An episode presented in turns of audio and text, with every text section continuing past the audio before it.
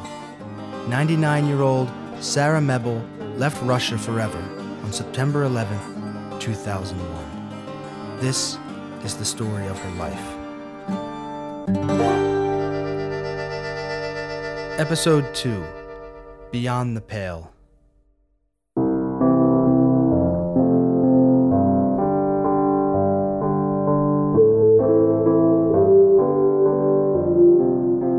Sarah was born on March 11, 1919, in her aunt and uncle's house in Gomel, a Belarusian town some 350 miles southwest of Moscow.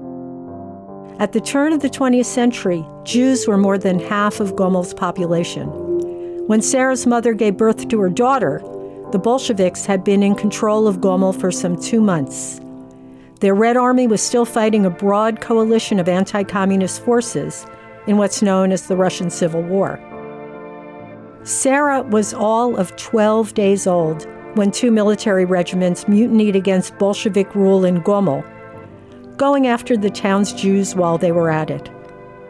Anti Jewish riots involving looting, arson, rape, and murder, pogroms, were nothing new for the Jewish residents of the former Russian Empire. In fact, that's what drove my grandparents to this country before World War I.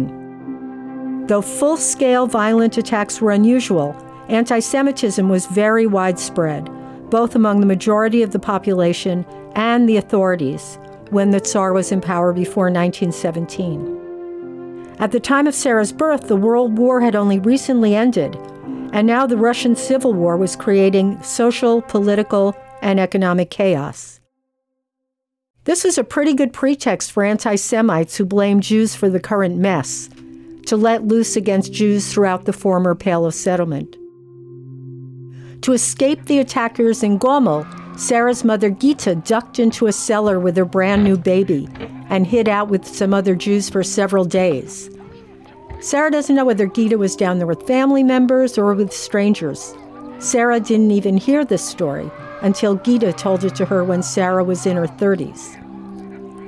That cellar was cold. It was winter, Russian winter, and all Gita had to wrap them in was a shubka, a short fur coat. She opened the coat to put me at her breast. She closed it, and I cried. А, вау! А в подвале еще были взрослые люди, не знаю кто. Other adults were there. I don't know who. And they screamed at her. Shut her trap! Shut her trap! They were afraid would be heard. So there's Gita, hiding out with her newborn in some freezing cellar, doing her best to nurse baby Sarah and keep her quiet so they and the people down there with them don't get discovered. Then things got worse. Gita started hemorrhaging. She couldn't get medical help, though, until it was safe to leave the cellar. By the time a doctor had been summoned, Sarah's mother had contracted a postpartum infection. After that, my mother couldn't give birth, and that's why I have no brothers or sisters. The doctor was furious that no one had tried to staunch the blood. He wanted to know why someone didn't use something lying around, like a rag that had been used to wipe the floor. If there were ever a case of adding insult to injury, this was it. Gita was actually a certified nurse midwife, and no doubt she knew quite well that a filthy rag would have made an infection worse, not better. The pogrom and her subsequent illness kept Gita from registering Sarah's birth with Soviet officials. But it's also possible that she waited because no one knew who was going to win the Civil War. Back then, a Bolshevik victory was far from a sure thing.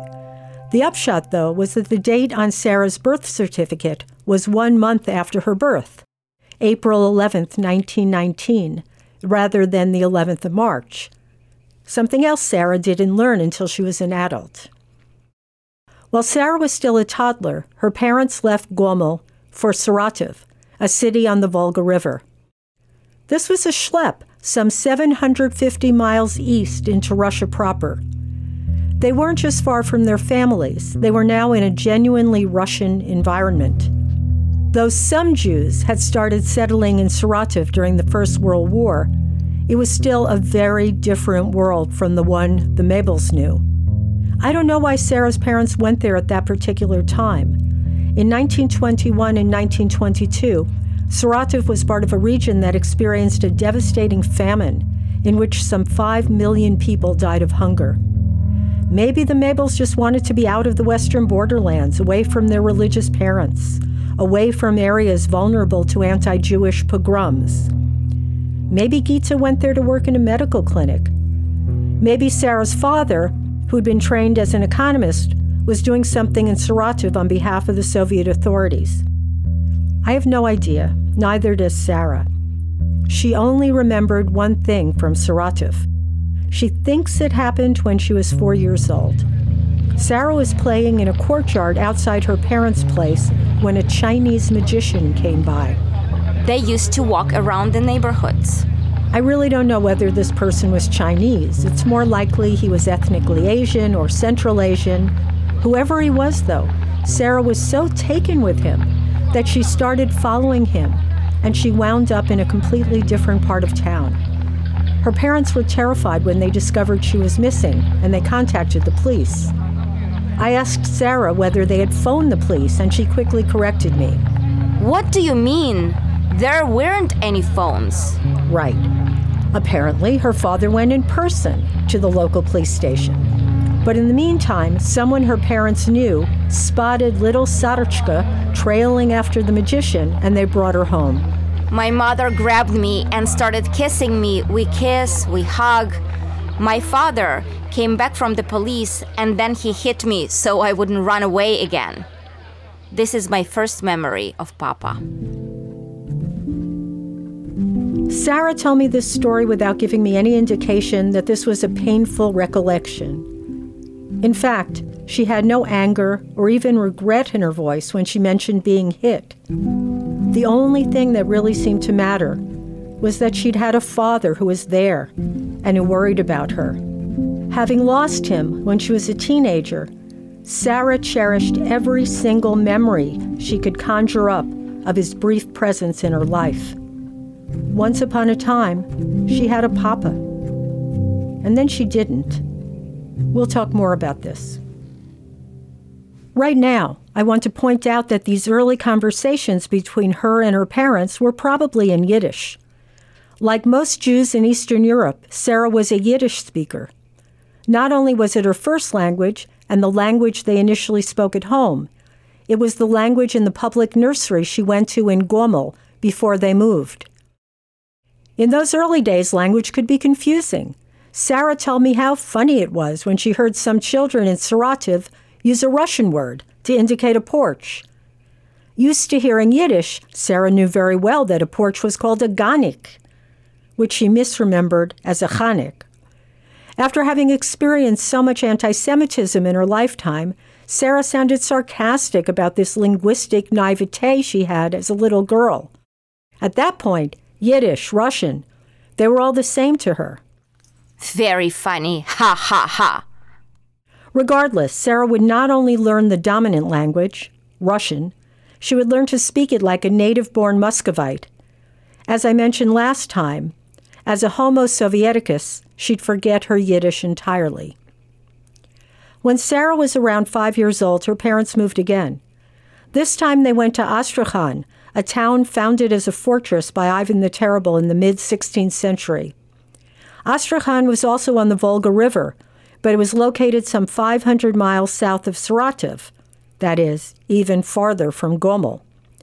Sarah didn't know what prompted this move either, but she suspected it had something to do with the fact that her aunt, one of her mother's siblings, was living there with her husband Lazar Belenkov, a rich fish merchant.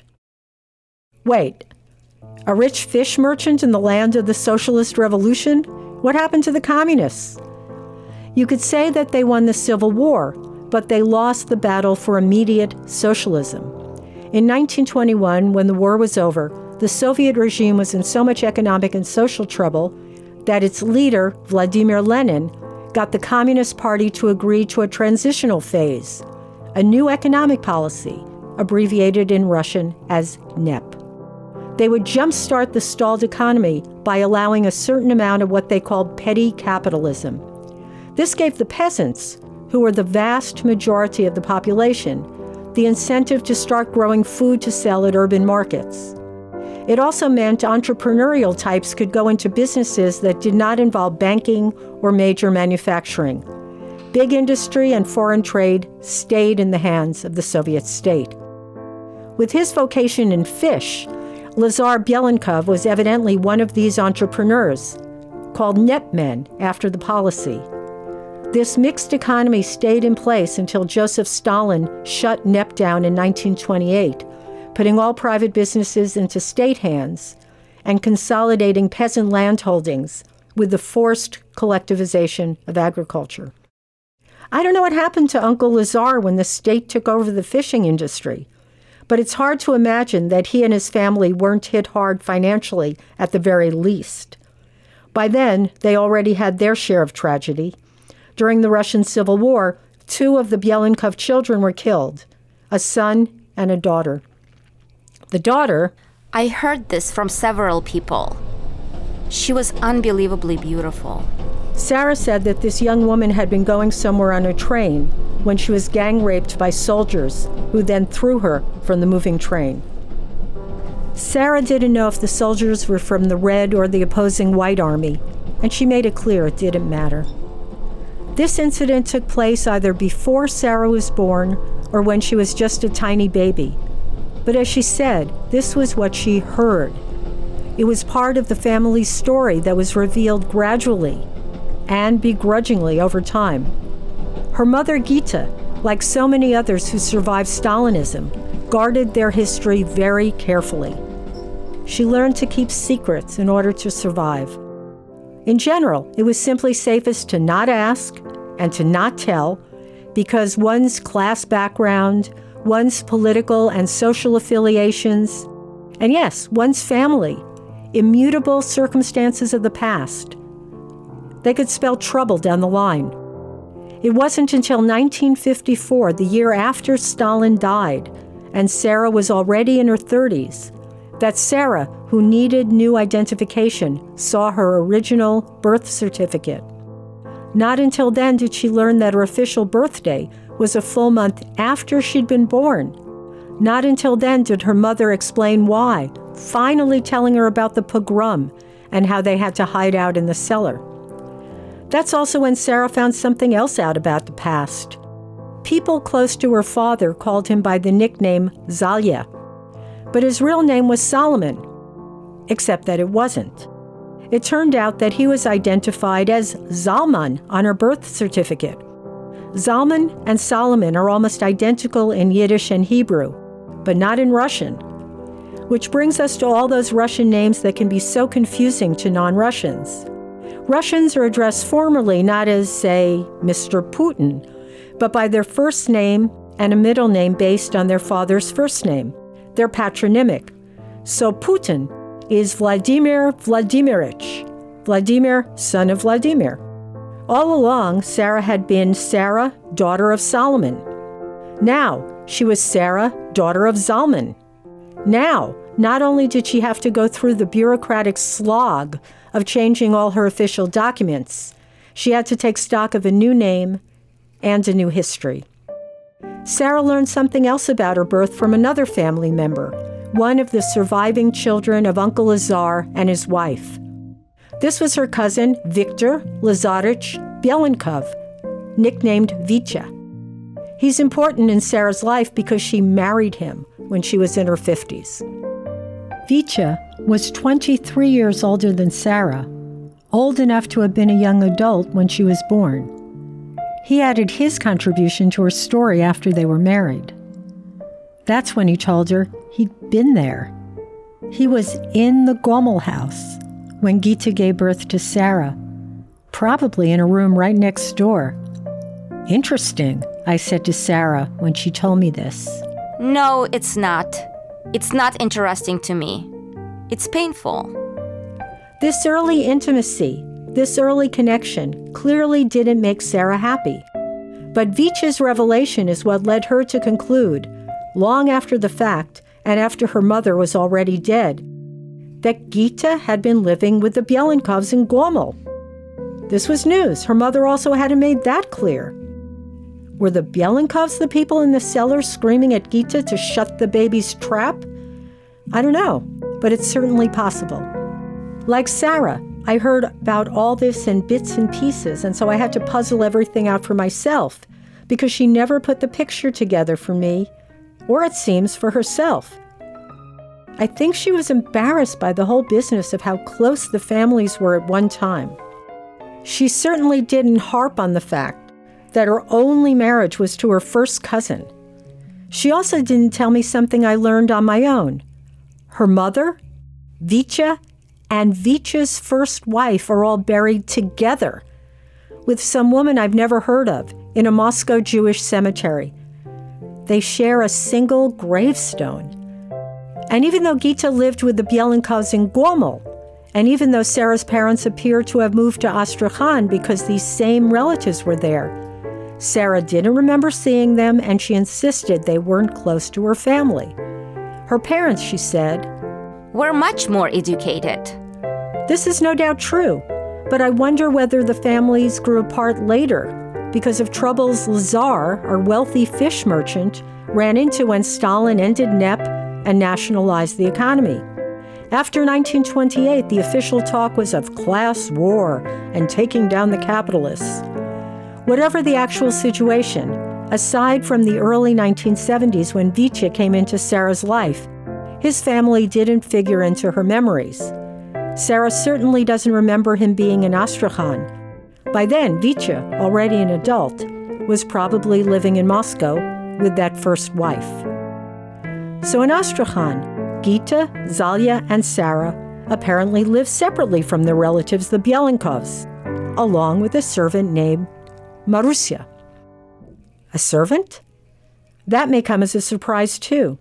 Yes, not only were there successful capitalists like Lazar Belenkov in Soviet Russia during the 1920s, people who weren't even rich had servants, then and even afterwards.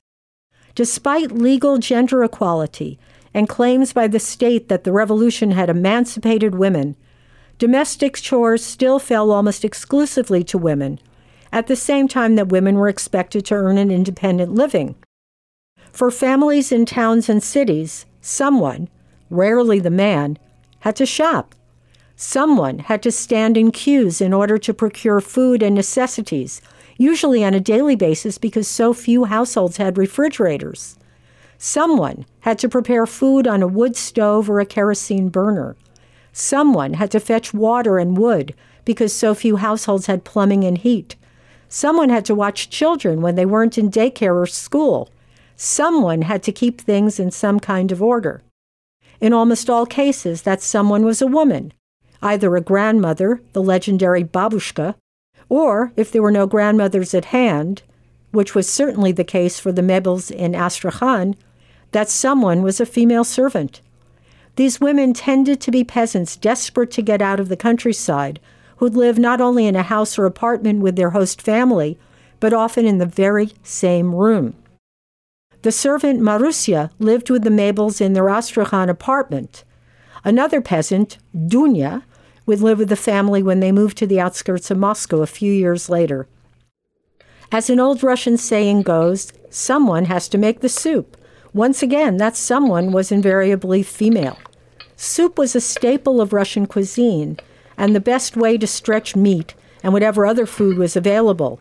Borscht, made with beef and beets, solyanka, made with sausage and pickled cucumbers, and shchi, made with beef and cabbage, are typical Russian soups, and they're all delicious, especially with sour cream on top. But Marusya, Sarah explained, was a peasant girl who was in the city for the first time. Gita had to teach her how to cook, and it appears that Marusya needed a lot of training. This is how Sarah described her mother's, admittedly brief, soup making instructions to Marusia. Here's a piece of meat. You wash it, you put it in a pot, you throw in a carrot and onion, and you let it boil. Pretty simple, right? Maybe not. The first time they left Marusia with her soup making responsibilities, there was no soup waiting for them when they came back home. Marusia complained to Gita. You didn't tell me to add water. Another time, Sarah's parents bought a huge watermelon, Astrakhan apparently known for its watermelons. The family went out. When they returned, only a tiny piece of the watermelon was left. Sarah remembered her mother saying, Marus, why do you eat so little?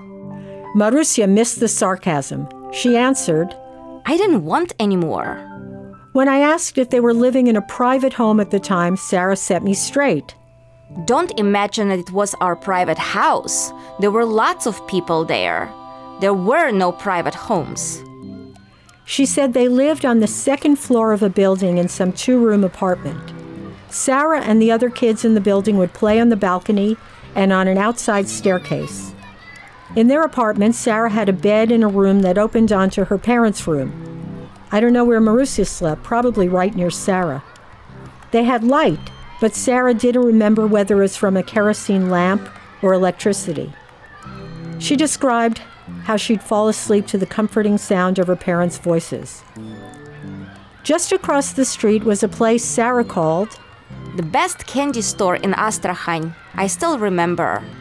The Charlau store, a French name probably. It's still there.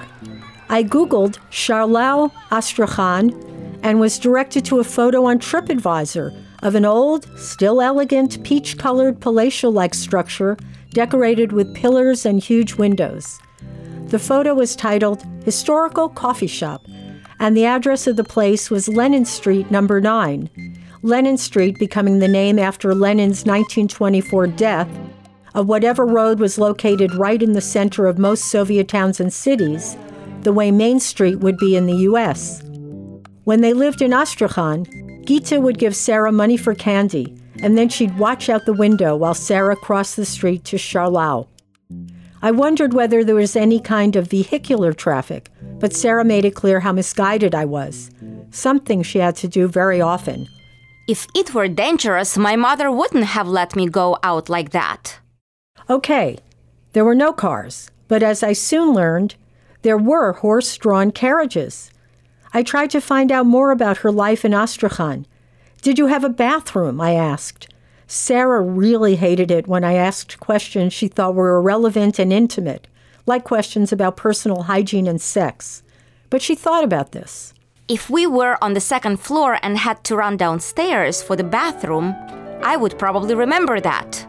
Sarah's other memories of Astrakhan make it clear that her parents wanted her to grow up as what Russians called a cultured member of society, someone who conducted herself politely and appropriately, and was well versed in Russia's cultural treasures its art, music, literature, and of course, the ballet. When local authorities brought the famous prima ballerina Yekaterina Geltser to Astrakhan for a solo performance, Sarah's parents took her to the theater Sarah remembered that Geltser danced a Polish folk dance known as mazurka. I even remember her costume. She was in something blue, and there was white fur around her ankles and wrists. Sarah's parents also brought Sarah to their friend's place to listen to Moscow's broadcast of the opera Eugene Onegin. This was the first time Sarah remembered hearing a radio. The broadcast was part of the Soviet state's attempt to spread culture on a mass basis. Just as her parents wanted Sarah to be properly educated in Russian art and culture, the regime was trying to spread art, culture, education, and socialism throughout the Soviet Union via radio programs and many other means. In keeping with their personal plan for Sarah's cultural advancement, Sarah's parents had her start piano lessons when she was in first grade. Sarah doesn't remember if they had a piano in Astrakhan, but they'd get one when they later moved to their place near Moscow. She told me about going to her piano teacher's birthday party in Astrakhan. Mama bought a big bouquet of flowers for me to give to her. Another student and I, also a girl, my girlfriend. We went there in a horse drawn carriage. There weren't any taxis or cars. Together, each of us with our bouquets rode to the teachers. Sarah remembered one less pleasant event from her Astrakhan days. She called it a genuine tragedy. What happened was a classmate accused her of stealing a pen.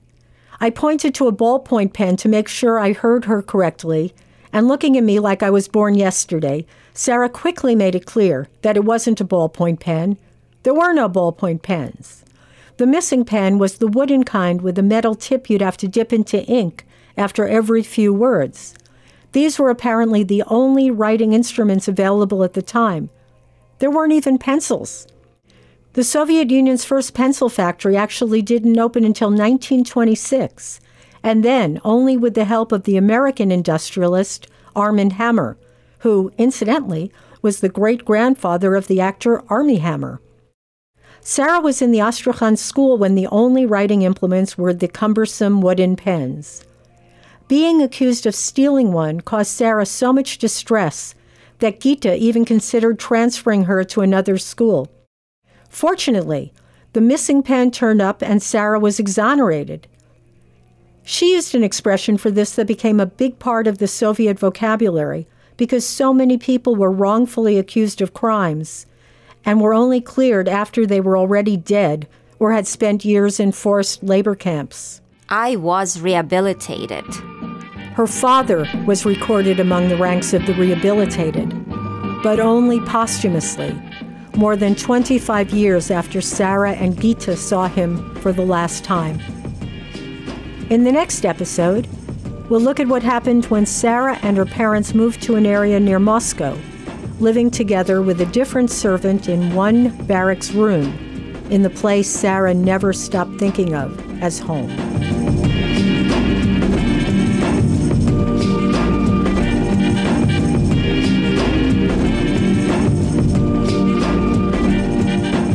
Sarah Century is created, written, and produced by Laurie Bernstein. Robert A. Emmons Jr. assistant produced, recorded, sound designed, edited, and mixed the episodes, with assistant editing and mixing by Anthony Diaz and additional help by Maggie Montalto at Rutgers University Camden. The series opening music is Russian Dance by Yer Yona, and the ending credits track is The Situationists by the FDEP Beat. Additional music for our series is by Poddington Bear and others, and is sourced from the Free Music Archive using Creative Commons licensing. Visit our website for each episode's full music credits. If you like what you've heard, don't forget to subscribe and rate Sarah Century on iTunes.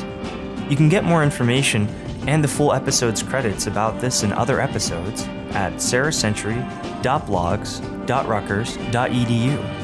Our website, created by Kate Blair at Rutgers Camden's Office of Web, New Media, and Design, contains supplemental material like photos, artifacts, letters written by Sarah and others, and a family tree. Because the writing of history is an ongoing enterprise, you can also find updates and corrections as part of our ongoing quest to document Sarah's story. Special thanks to Julia Zavodsky, who brings us the beautiful voice of Sarah.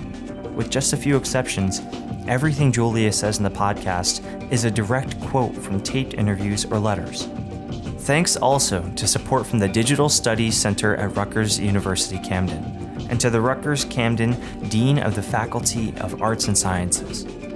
This podcast would not be possible without Bob Weinberg, cousin to Sarah and husband to Laurie. Sarah Century is dedicated to Sarah Zalevna Mebel, survivor extraordinaire to whose life we tried to do justice.